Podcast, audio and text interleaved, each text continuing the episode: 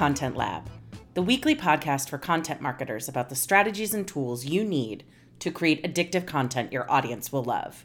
I'm your host, Liz Murphy, Impact's content strategist. Man, I have got to tell you guys, I am feeling pretty, pretty good this morning. Um, I wish I could say it was for some amazing work thing, but real talk, I am on vacation this week. A much needed, long overdue vacation. And I'm not going anywhere. It's not one of those family trips masquerading as a vacation. I am staying at home this week. And it's awesome. Like today, I plan to drop off my dry cleaning and do grocery shopping and probably spend money I don't need to spend at HomeGoods because I'm a woman living on the edge, my friends. But here's the funny thing about vacation, and I don't know if I'm alone in this, but I always tell myself I'm gonna sleep in and relax, but I have been up before eight o'clock the past three mornings in a row. And maybe I'm just effective. I don't know what it is. When I was a teenager, I could sleep until like one o'clock in the afternoon without blinking an eye, and now I'm just, I am physically incapable of it. Uh, but anyway, this week not important. Last week, however, was Impact Live, our two day educational networking event for uh, marketing and sales leaders in Hartford, Connecticut. Now, I get it, it's our own event, so I may be a little bit biased in saying this, but seriously, it was super, super awesome. If you want to learn more about 2019, it's coming up obviously next year. You can do so at impactbnd.com forward slash live. Uh, I learned a lot in those two days. I met so many fascinating and brilliant people in our industry. But the cool thing is, I also actually had a chance to speak about pillar content. And I wasn't booed off stage. So, guess what, guys? I'm taking that as one for the win column. But me speaking is actually what leads me into today's discussion because we're not actually talking about pillar content. Instead, I invited Tamsen Webster, who is the former executive producer of TEDx Cambridge and also what some call, actually, a lot of people call her the idea whisperer, to join me on the podcast today to talk about the potency and power of spoken content, not written, spoken. And yes, spoken content is a thing. It doesn't matter whether you're speaking in front of a large crowd or making a video for your website or you're hosting a webinar. You're engaging your audience with spoken content, which science has proven is one of the most effective methods of content delivery there is. But before I kick you guys over to that awesome conversation with Tamsen, uh, just a quick note that you actually don't need to stay tuned after the conversation for the one thing in the weekly awesome as I am living that sweet, sweet, sweet vacation life, those segments will actually return next week. So, without further ado, I give you my conversation with Tamsen Webster. Hope you enjoy. Okay, so I am very, very, very, very, very excited today to welcome Tamsen Webster to the Content Lab podcast. Round of applause. Hello, Tamsen. So for the children at home, who are you? What do you do? Like long walks on the beach? Yes, no. Uh, you know, I'd rather a tour around a lake. Actually, I'm a lake person, not so much a beach person. Though I did grow up in Virginia Beach, but you wouldn't ever know that. I think to look at me, like I don't look like a natural beach girl. Uh, who am I? Well, I, I, one of my good friends called me an idea whisperer, and I still think that's probably one of the best ways to describe what I do. I help uh, people and organizations figure out uh, how to build the next big idea, which is always in various people and organizations. So um, that's what I do. I help uh, typically authors, speakers, content producers, entrepreneurs who have a big idea that they're driven to get out there, figure out how to talk about it so the people that big idea serves hear about it, respond to it, and find it as irresistible as they do. That's awesome. And you also do support with TEDx Cambridge, correct? I did. Yes, I I retired as the executive producer last fall, but I did that for about 4 years and 10 events and we had good success, I'm happy to say, getting some of our speakers promoted to ted.com. So, we had 5 speakers get their videos promoted to ted.com and of all the speakers I've worked with uh, their total YouTube views are now over eight and a half million, which I'm pretty proud of. So, wow, you might know a little bit about the speaking thing, huh? Eh, yes, it's kind of accidental. Uh, I, have been speaking myself usually as part of part of a job. So I spent uh, 20 years in marketing, so I'm a recovering marketer. Um, and for a good, you know, 10, 15 years of that, I was always speaking either on behalf of the organizations I was working with or the company I was working with, talking about what is it, what it was that we were doing, usually so that other organizations could benefit from a similar approach. And so I ended up doing a lot of speaking that way and then learned a lot of lessons. Though I have to say, I learned the most lessons about speaking and making ideas irresistible in my time as a Weight Watchers leader, which is a whole different story. And um, then when I had the opportunity to take all those lessons and apply it to TEDx Cambridge, it gave me an opportunity to reverse engineer the stuff that I had been doing intuitively so I could teach it to somebody else. And so, yeah, it, it turns out that this was an, an accidental skill, but uh, one that turns out I love, which I, I, I am enjoy. I enjoy that that turned out all right. so I, that kind of leads nicely to what we're going to be talking about today because I had a chance. The reason why I used so many varies when I first opened up this conversation is I went to Inbound two years ago. It was my second or third Inbound and one of my little gripes with inbound is that the track that usually surrounds the actual making of the sausage when it comes to content is not always super strong. And that was my first year after I had moved from a marketer role and just really fully embraced my editorial content strategy side. You know, that was my passion. That was what I wanted to do. Nice. So I got to the very last session on the very last day, and part of me almost just said, just gonna go to the train station. I'm not gonna go. I'm not. I can't. I can't go home and have the last session just be the poop icing on. No, it was the last session that that year too, wasn't it? Yeah, that was, was, that was a brutal time slot that they put me in. Oh my! They put me in that one last year. I but I tried to own it when I went on stage and said, "Yes." Hey, at least now I'm the opener for John Cena, and I can put that. On there you go. That is a good place to be.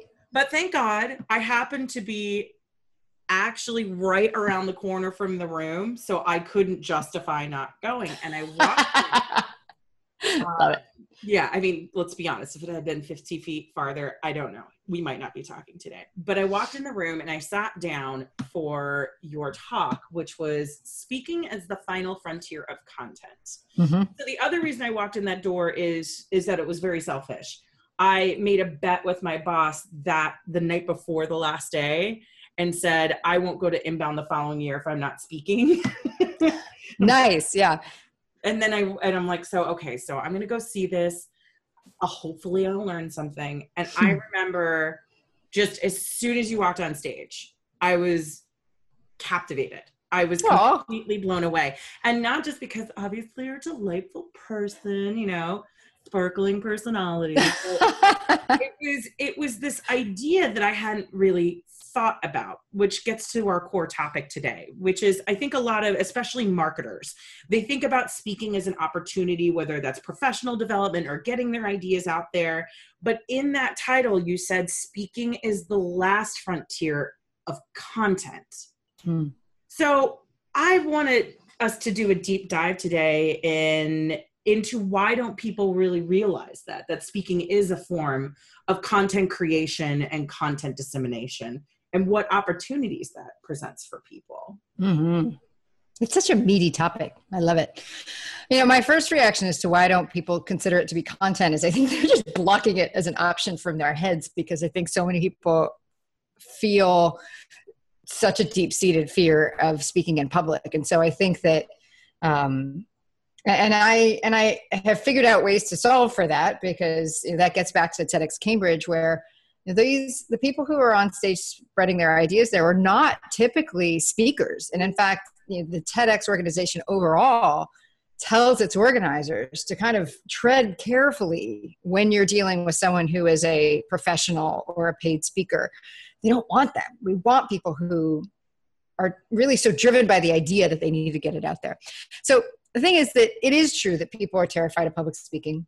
And it makes sense because you know, as humans, we're pack animals. We are not designed to have the pack have its eyes towards us. We are designed to be, you know, have our eyes trained where the rest of the pack is also looking. So usually if we feel all those eyes on us, then something is terribly wrong. And there's something in our physiology and the way that our brains are still wired that still goes, oh, holy crap, what's going on here? And so I get it. And yet, and yet, and yet, and yet, the opportunity that speaking represents for getting in front of people, getting in front of the right people, getting in front of uh, uh, right people in a way that allows dimensionality to to you, your message, and all of that, that simply cannot be transferred in the in the written word is an opportunity that I think for any kind of content creator that opportunity outweighs any kind of inherent fear that you might have of it. You know one thing i point out is you know i oftentimes talk with marketing and sales teams about speaking and, and i do some workshops on that. And you know you talk to a salesperson and you say well how long would it take you to get you know a 45 or an hour long meeting with 100 200 qualified leads you know and the, their answers are like months like i don't even know if i could do that in a year. But that's exactly what happens when you're speaking at a conference where people self-select in your into your session as you did into mine. That is somebody who is already qualifying themselves to hear your message. And you get 45 minutes to an hour with them to answer their questions to to give the content of course but to give the content that isn't just the words you know it's people get a sense of your personality. They get a sense of how deeply you believe this. They they actually get you to they get to hear what you're all about whether it's a product a service a company or an idea in human words not seo words. Like you get to talk to people actually talk to them about the thing that you care about or the thing that your company cares about and to me, just the ROI on being in a room of qualified people that self select for your message, you couldn't even do that online, you know, and get the same kind of benefit from it. So, I mean, that's only one of many, many reasons why, uh, A, I think people block it, and but B, why I think the opportunity supersedes that that discomfort of of getting in front of a room of people and speaking. Yeah, I think it comes down to just the the general confusion around what content actually is because when think people think of the word content, it's I always think of words as kind of having a feeling or some sort of visual hmm. manifestation. Mm. And the word content is very flat. It's one dimensional. Yes. It's a word on a sheet of paper. And mm. I hmm. People tend to literally translate it that way. When they think of content creation, they're talking about, you know, blogs, ebooks, white papers, pillar content, you know, all of these different things that exist in a single dimension. When really what content is, is it's an incredibly versatile word that essentially says, I am going to tell a story. I am going to share an idea. I want to help someone solve a problem. I want to explain a big why. I want to teach them how to do something. Yeah. And then the mode in terms of how you create that is it, it can go anywhere. It could it's this podcast. It can be a blog post. It can of course. standing in front of a state on a stage in front of a bunch of people who are qualified and telling them your story your why that how to. Mm-hmm. and it, that's one of the things i've noticed that people don't really break out of. They don't think about well if the whole idea of inbound at its core is to get the right story and the right message in front of the right people at the right time when you said that on stage, I remember just this this connection just lighting up in my brain, going, "This is the most guaranteed way to do that." A hundred percent, a hundred percent. The the the ability to convert from those people is very very high if you've constructed that content that speaking content as well as you've constructed any other content that's designed to convert. Now that doesn't mean selling from the stage. That doesn't mean pitching from the stage. But but by developing a piece of content with the with the pre notion in your mind that after this i want people to be able to do x or y or z um, and obviously I'm hopefully going to be the go-to person to help them do that, then you have that opportunity to to to be successful. You know, and so you know the best question i can get after i speak and and after particularly that talk you know people said do you teach other people how to do this and that's exactly the question that i wanted people to ask i didn't ever have to say it from the stage but then people come up to me and say can you tell can you come to our company can you speak to our company? Can you train our company on how to do this? Whether it's presentation skills or whether it's putting content together. I mean this is the thing. Content and it's such a great point that you bring up about it being kind of flat and ooh, it's a thing. But if you understand what's really involved in it it is the transmission it is the it is the media by which you transmit ideas and that can be all sorts of things but it's like you you we cannot get past you know you know moving a concept or an idea from our heads into the heads of our clients customers audiences etc if we don't if we don't go through that medium of content. And you know the thing is just the, again back to the way that humans are wired there's so much more information that is transmitted and received when you are talking face to face with someone. Um, even virtually as you know i know we're recording for audio but you and i can see each other. Even that gives so much more information because you can see what my facial expression is. I can see yours. We can respond to that. Um, you can see that i flail with my hands a lot. Um, but you see me on stage so you knew that. As uh, a fellow flailer i'm okay with that. So, so good.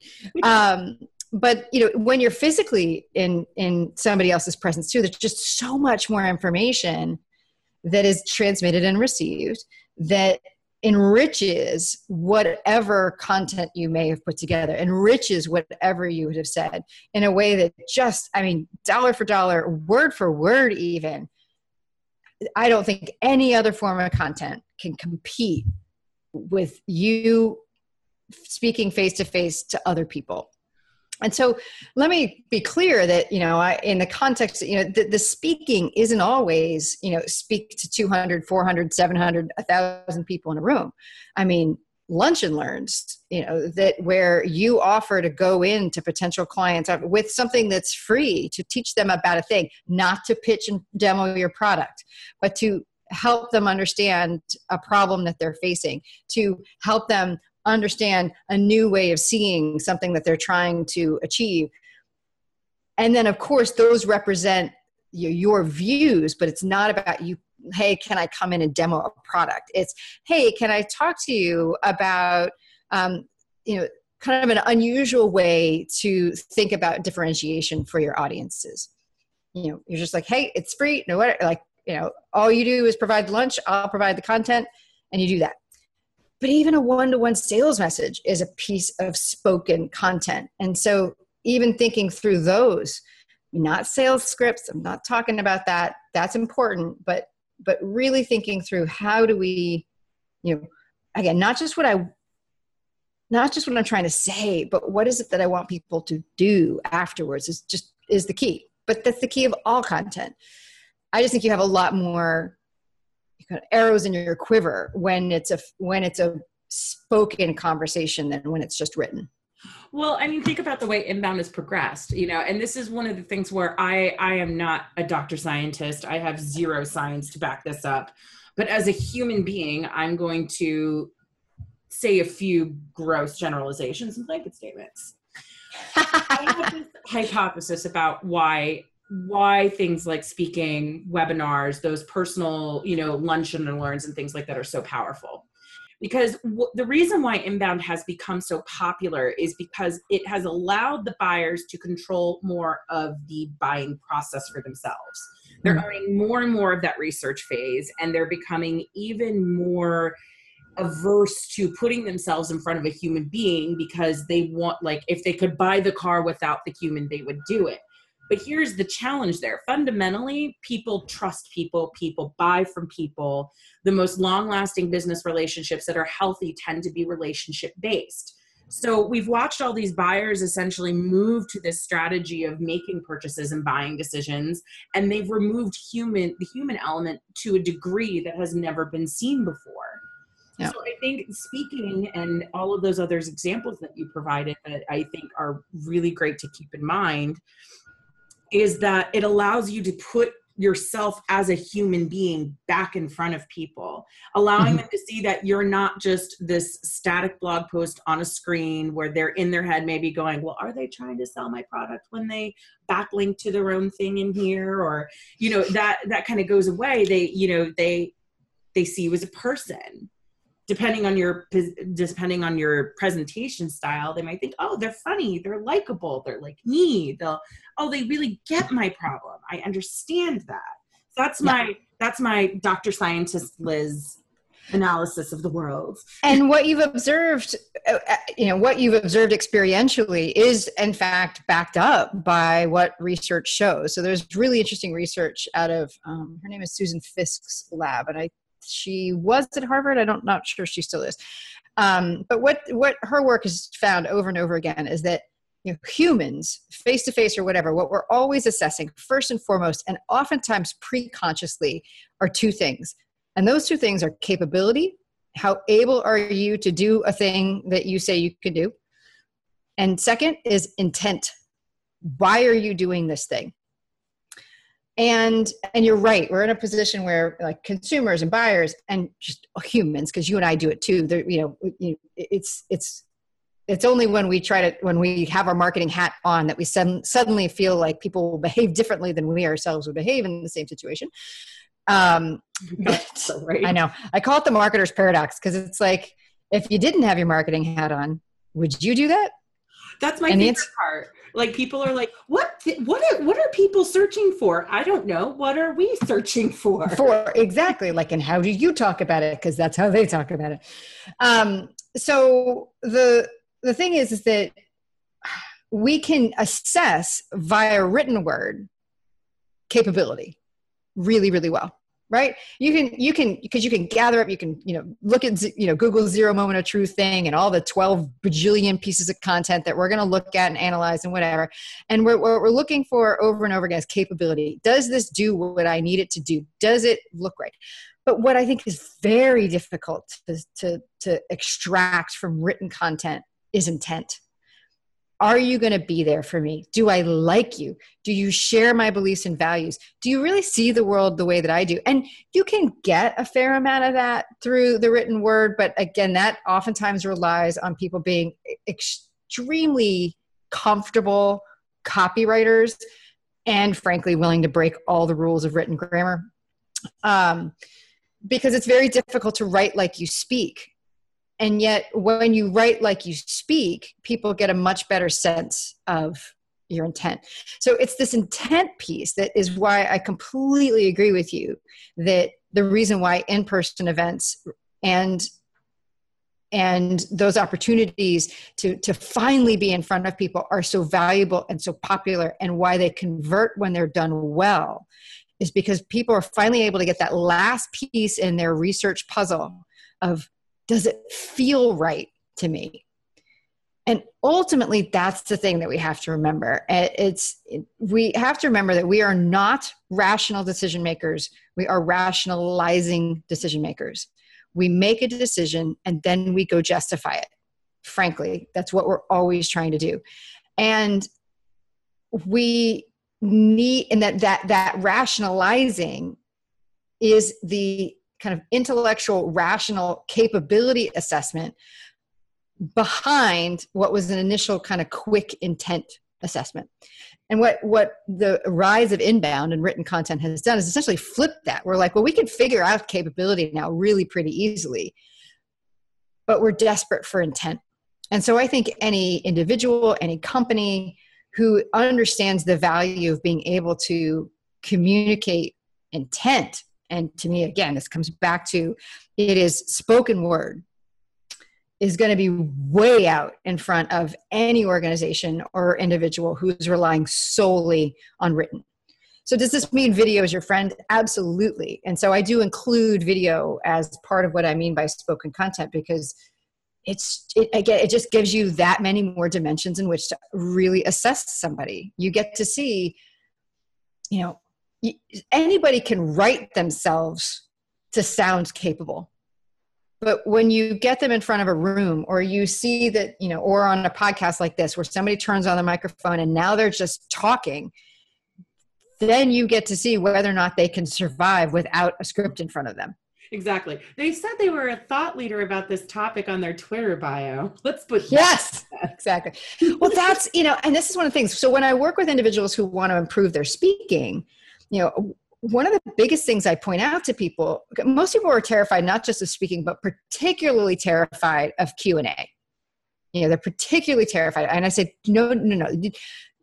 Q and A is your friend because q&a shows people just how deep your knowledge is and so yes all of this reveals a couple things that have to be true if your intent is not good if in fact you are just trying to sell some crappy widget to people then speaking is probably not the thing that you want to do because people can suss out lack of good intent really really quickly. We can tell kind of viscerally we like a physical reaction when someone is trying to sell something to us when we're still just interested in learning about it. Um, we can also suss out pretty quickly if you actually don't know that much about the thing that you say that you know about. And so that's why it's so important when you're thinking through you know if you're considering speaking as as a content strategy um, that you are focused on talking about things that you actually know a good deal about and that you are passionate about talking about because by the way that's the best way to get over any initial shyness or discomfort about what you're talking about. Love what you're talking about and it's a lot easier to get past anything else um, and make sure that you are finding the people who enjoy part of that process. Now, this might make you think, well, I'm an introvert or I've got introverts in my team. Like, I could never put them in front of a room. And I say, actually, that's not true. So, because I, I traffic a lot in professional speakers, and I would have to tell you, it's a it is a significant portion, if not a majority, of professional speakers are actually offstage deep, deep introverts. But they're so engaged in what they're trying to say when they're you know not on stage and in their quiet corners working on the stuff that they're working on that in those moments that they're on like it's just it's so important for them to get that stuff out there that they're willing to kind of that i like to call it situational extroversion.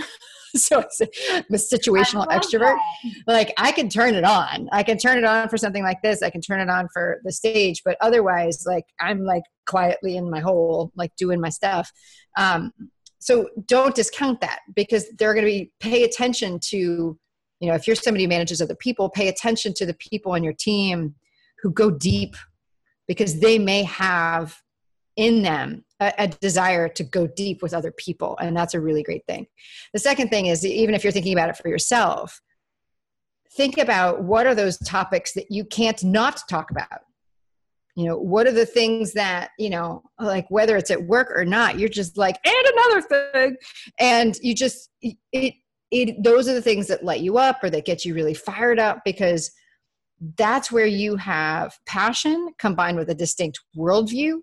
And that passion with a distinct worldview is everything you need to not only satisfy that intent require we're talking about but by the way really show where your true differentiation lies between you and other people or other organizations who might otherwise be considered as kind of quote unquote doing the same thing as you do. I would agree with that entirely. I used to do a lot of content coaching with clients, and what they would do is essentially come to my virtual couch and for an hour we would talk and by the end of it we would have the recordings and the outlines for like three to four wonderful pieces of content if it was written or, or something else and i remember i started to notice that the first time somebody would come to talk to me they didn't know what to expect or they were nervous and nine times out of ten actually I think that 10th dentist agreed. Never mind. Every, I, I, tried to actually think of an exception and I couldn't. Every single time somebody told me, I don't really have a story to tell. They everybody has a story to tell. First, first of all, they end up not only having story a story to tell they have multiple stories and they're often the best stories because people get in this have this construct in their head again of what content is supposed to be what does brand mm. storytelling actually look like what is my story how do i they don't they don't think about it in those ways. Yeah. Get back to your point on intent. Um, first of all, totally agree. I had the intent of buying a sweater this morning from Old Navy, and guess what? Justified that decision and bought it. You're like, but I need it. It's about to get cold. my rationalization is getting ahead of the fall weather that I am desperately waiting for. Well, see, there you go. Uh, yeah, see, we can we can make anything sound right to ourselves oh yeah absolutely but there's one thing you said though during that talk that really stuck out with me and it's not something that it doesn't just apply to speaking or, or spoken content as as you've put it i really like that term it's there's the intent of that searcher or that person who's clicking on your YouTube video or coming to your talk. They have this intent, this goal, this problem they're trying to solve, this answer they're trying to get. And I remember you said that violating the expectation of your audience is essentially one of the worst things you, you can do. In fact, it is the worst thing you can do. Absolutely. And I'd yep. love to hear you talk a little bit more about that. What does that mean to violate the expectation of your audience? Well, situation drives mindset. You know, where you are determines how you're seeing the world right now, which is going to determine what you do because, you know, everything that I do in my work is based on that fact that how we see drives what we do. And so, you know, the thing is like you're not thinking about buying a sweater if there isn't an email that comes from come in comes in from Old Navy or you're not driving by, right? Like it had to have been there a situation was created in which you were aware of it. So this goes back to my days at Weight Watchers, where I'd be like, if you don't want to eat the pastry, don't go in the pastry shop like because at the minute that you're in there you're going to completely justify yourself. Well well i can do it this time you know because well i'm here you know and this was difficult for me because i live in boston and i live in lived at the time in the north end area of boston. Yeah absolutely. So i was walking by it all the time and i was like and then there's a point where you're just like okay it's just on my way. Uh, i can either choose to make it always a stop or go it's just part of the scenery. So you know you go you won't buy if you don't shop. Now back to mindset because that's one side of it. But how you see drives what you do. So the thing is we have to understand when we are speaking to people when we are delivering spoken content where what are they looking for right now in that? Like so you know, people are always how they see drives what they do. So the first thing you have to figure out is well what are they looking for what are they trying to accomplish? And then we can figure out okay well how are they currently looking for that? Now when somebody goes to a conference for instance if it's not a user conference now it's funny because hubspot was a user conference once upon a time but it really isn't you know it's not positioned as one anymore. And yes there's a hubspot you know intense track where you can in fact get the how to's and whatever. But by and large it is a place to learn about marketing content marketing inbound marketing and to connect, right? So, what are people looking for there? They're looking to learn. Now, and the minute you try to insert something else into that line of vision, it's it it is it's it, it really becomes offensive to that. Think about some ex- and we all have had this experience where you sit in a conference you are there because the topic seemed interesting to you and you wanted to learn and then about two minutes in you're like oh this is a pitch. Like everything this person is talking about is about trying to get me to to buy this thing. And the thing is like the reason why it's the worst thing you can do like if you try to sell while when someone is looking to learn you know when they're not then what happens is they're still putting that learn lens on your selling. And what they've just learned is that you're a jackass right? They what they've just learned is that you don't respect what they're there for. What they have just learned is that you don't understand why they were there in the first place. It's kind of like yeah. somebody's giving you like here i'm going to give you an orange. Now have a lemon.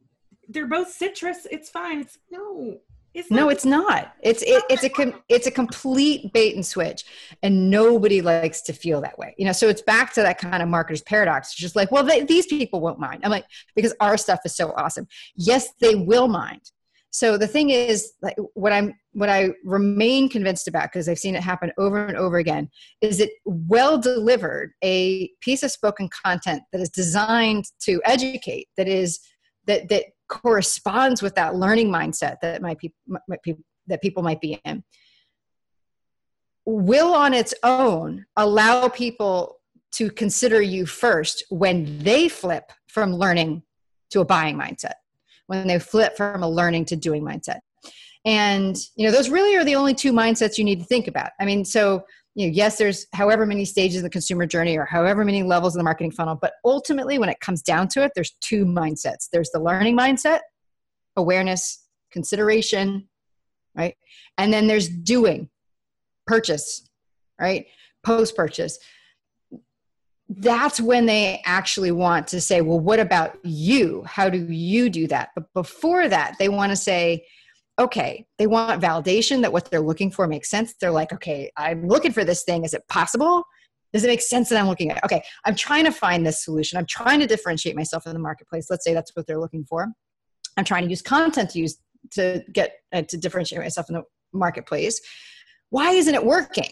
Okay well you can talk to them about that and what their what your point of view is on that. And it might be that you know your point of view is that they're focusing so much on the channels that they're completely missing that they've got crap content flowing through them right? It doesn't matter if you know all the whiz bang features of snapchat and instagram and igtv uh, but if if if it's crap doesn't matter right? Or you could be somebody who takes the opposite perspective. You know as long as they're still trying to figuring out while they're still trying to figure out, well, what approach makes sense given what I know to be true or given what other people tell me, I'm really not I'm not ready to be told about a specific product. Like I have to understand, you know, if it how I can see better. That's what I'm trying to do in the learning mindset. And when I'm in the doing mindset, now I want to figure out how can I do something with that knowledge that I have better so now that I know that the approach that I want to take is a more um, quality content focused approach, now I want to hear from people who are telling me about the different approaches that they take. And I'm still listening for capability and intent. Are you able to do this? Do I agree with your approach? is it rooted in in in in in values and truths that I myself believe? Because again, have you violated any of that? You're just it's you're not going to get them yeah. you're just not going to get them if you break it down and like i said the, the reason why this just that was one of the things that stuck with me the most about violating the expectation of your audience you you've broken it it's over is because yeah. if, if, you strip that away this is a, a, a principle that applies to all types of content whether it's a blog title or a description that tells somebody this is what you're getting out of it and then you give them something else or you do something that ultimately what you're doing either in your pitch, your talk description, your YouTube sub- description or title or blog title or whatever is you are making a promise. Right. You are saying to your audience, your reader, your watcher, I promise you, this is what you're going to get out of it. This is the question that I'm answering. This is the problem that we're solving. This is something for you. And then when they finally walk through that door, you're essentially not keeping your promise. You have now broken their trust. Yeah. And that's the kind of thing where they may not consciously think about it. They might not say to themselves, well, now I do not trust this brand anymore. But it's the kind of thing, it's a death by paper cut situation. Mm-hmm. You, now you're eroding their confidence in you to deliver on what you say you're going to deliver. Yeah. I mean, the, the totally counterintuitive thing about great content, great content marketing, great messaging, great branding is that as much as it all relies on words, it is never about what you say, it's about what you do. And the thing is, like, words are, are you know, as many of them as we have, they are still a really limited but they're the only ones we have. They're a very limited means of capturing the totality of what something is and does over time through process, right? So what you say is so true because if you have a title that says one thing and then the content says something else, you see at that point that the words don't even matter. The words don't even matter because what you did was screwed them, right? and that's why it's so fascinating to me as much time as we spend on getting the words right and it is important to get the words right we have to actually focus on getting the actions right and that goes and that starts well before any content strategy, any marketing strategy. That starts at the operating code, the operating system of the business. And if that business is you, of you to start with. And you know, those are the things that are coming out unintentionally. There are these things that we send out called honest signals. We cannot control them. That, that's why they're called honest signals. It's a great, great study out of uh, MIT Media Lab that did this. Uh, that's what your audience your customers your prospects are picking up or all those those other things that are coming out from your operating code um, i call it the red thread um, that are not captured necessarily by words aspects of the, can, them can be captured but you know we have to think in a lot of ways about our content whether it's spoken or written as temporary sheets that we've thrown for just a little while over the invisible man that is the operating system of our company or of ourselves. You know there are a moment you know our words our content is just in a, you know for a particular situation us capturing in this limited means of words what it is that we think believe how it is that we see the world. But how back to what I was saying before, how we see drives what we do, right? And so the thing is, like, you can get the words to sound good, but if they don't match up to how you see the world, if they don't actually capture that link between how you see and what you do, honestly and with integrity, it doesn't actually matter because ultimately comes down to what you do and for this, I would point out, you know, as examples, I point out to all those brands out there, and we can probably think of, you know, I have a couple in my head, and we could probably think of more, where they don't do any traditional content marketing or traditional branding, and yet they are, you know, you know, hundreds of years old or you know, decades old, they and and continue to be successful. You know, um, I like thinking. You know, one of my favorite examples of this is Lodge Cast Iron you know they it's a, such a great story um, about this company but you know they don't do traditional advertising. There's not a lot of content but just about you know if you have a if you have a cast iron pan in your house it's probably lodge. Not guaranteed but probably lodge. Um, and why is that? Because they know the operating code of their system. Uh, they know the operating code of their business and they stay true to it. So what they do is consistent over time. Now, a company that I think actually understands their operating code and puts great words on it is 3M. So, if you want a business to business, you talk about 3M, though they do have consumer products as well. You know, their brand tagline, which I adore, by the way, is "Science applied to life." You know, and if you look at what 3M is, was, and has been, you know, it started as a you know kind of a Minnesota mining and some my manufacturing and mining company, you know, and so much of what we know now about 3M started because something failed way back in the beginning. And they realized that if they invested in research and and tech that they could get out ahead of what other people were doing. And so their operating system from the very beginning was follow the mistakes like in, in essence mind the mistakes because in the in those mistakes are where the future lies you post-it notes famously were from a mistake. You know so when they when they have this wonderful tagline like science applied to life now you like it's just this wonderful that is a time when i feel like the words and the code the words in that red thread like completely align.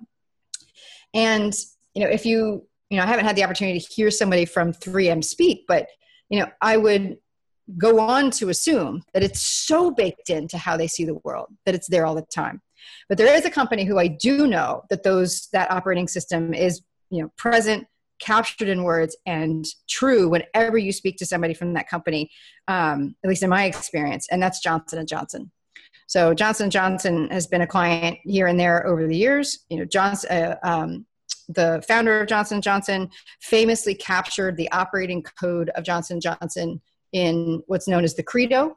Um, the credo sits engraved in stone in the lobby of their New Jersey headquarters.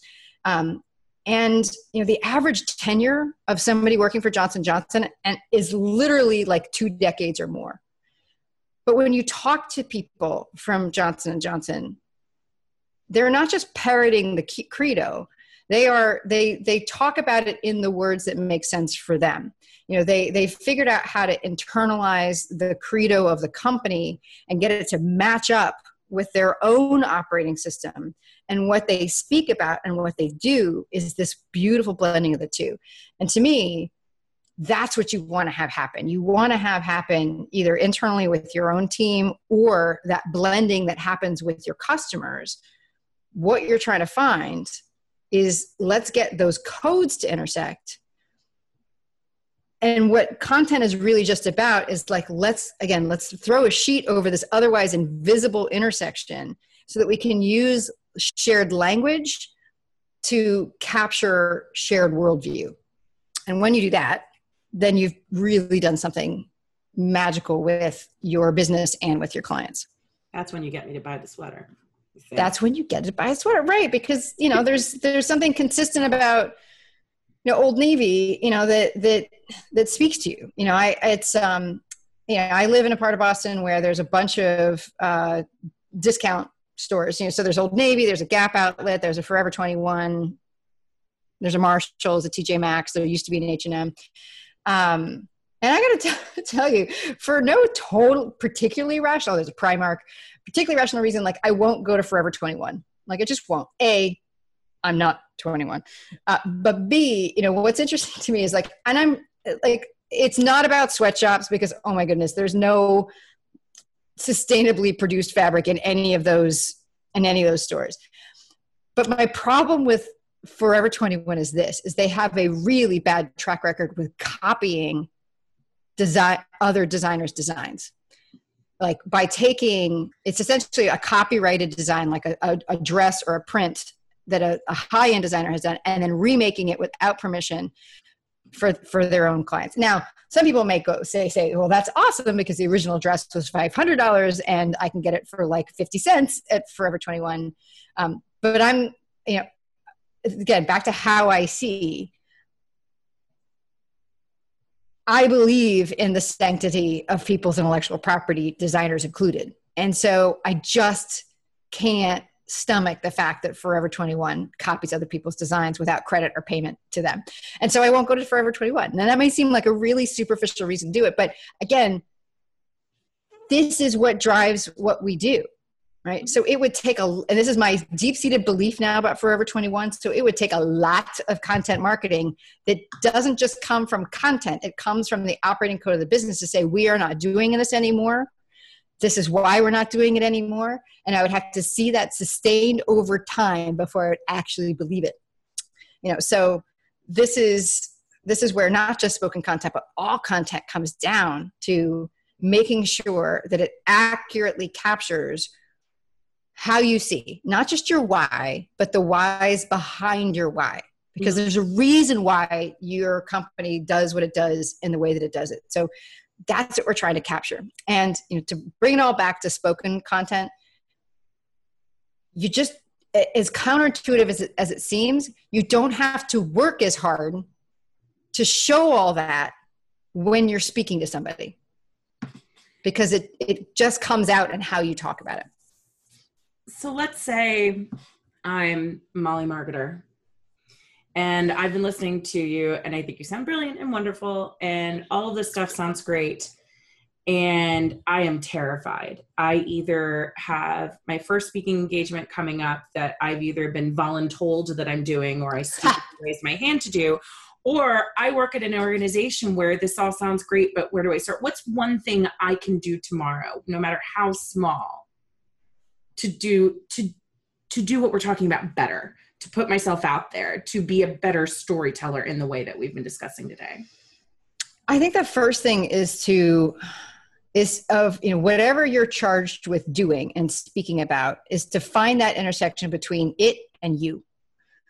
Find the intersection between what what you know the product does or what it stands for and why you personally as a human not just as an employee or as a marketer but why you actually care about it because if you're a marketer at some level at least i hope you believe in the products or the services that you're marketing and so I think one of the most important things you can do if you're thinking about developing spoken content is to find why you care about the thing you're being asked to speak about.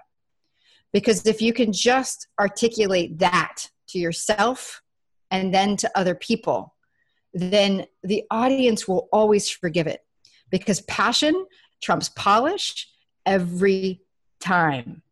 So figure out what you're passionate about in the message that you're being asked to deliver and know that when that passion comes through, that anything else that you may be frightened about about like well, i don't seem to be really prepared you know i don't seem to be really polished or whatever the audience will forgive it because they will see the intent. They will see the intent. I could literally sit here all day and talk to you. Uh, but obviously that won't happen because at some point we'll be like okay creepy lady it's time for me to go. So how can people like myself get in touch with you, find you online on the internet, see you in person, doing awesome. Sure, is well. Um, you can uh, like my website's my best hub of all that information. So tamsenwebster.com, pretty straightforward. Uh, on social platforms, I'm on most of them uh, as Tamsen Webster, except for like my OG Twitter handle is Tamadeer back in the you know back in the when you still used your AOL handle these. Um, so it's Tamadeer, Tamsen Webster. Um, and you know, on my website, particularly, I have an opportunity to sign up for my newsletter, which is the best place to find out where I'm speaking, new events that I'm doing. And I am planning to do a one day kind of red thread of presenting, kind of, you know, one day session here in Boston where um, talking about, you know, my method for putting spoken content together. Um, so sign up for a newsletter you'll be the first to hear about when that is. And my newsletter subscribers always get discounts that i don't put out to the to the general public for those. So that's hopefully that's reason enough to check it out. Well thank you so much for joining me today. And uh, we hope to catch up with you soon. I hope so. Thanks so much for having me speak about why speaking is so important Love it. I know. I felt very meta. Let's talk about talking. Let's speak about speaking. Let's talk about talking. Speak about speaking. My kids think it's hysterical that I speak to people about speaking, about speaking. I write about writing and I blog yeah. about blogging. So I love yes. We're talking again. All right. Goodbye, everybody. Goodbye, everybody.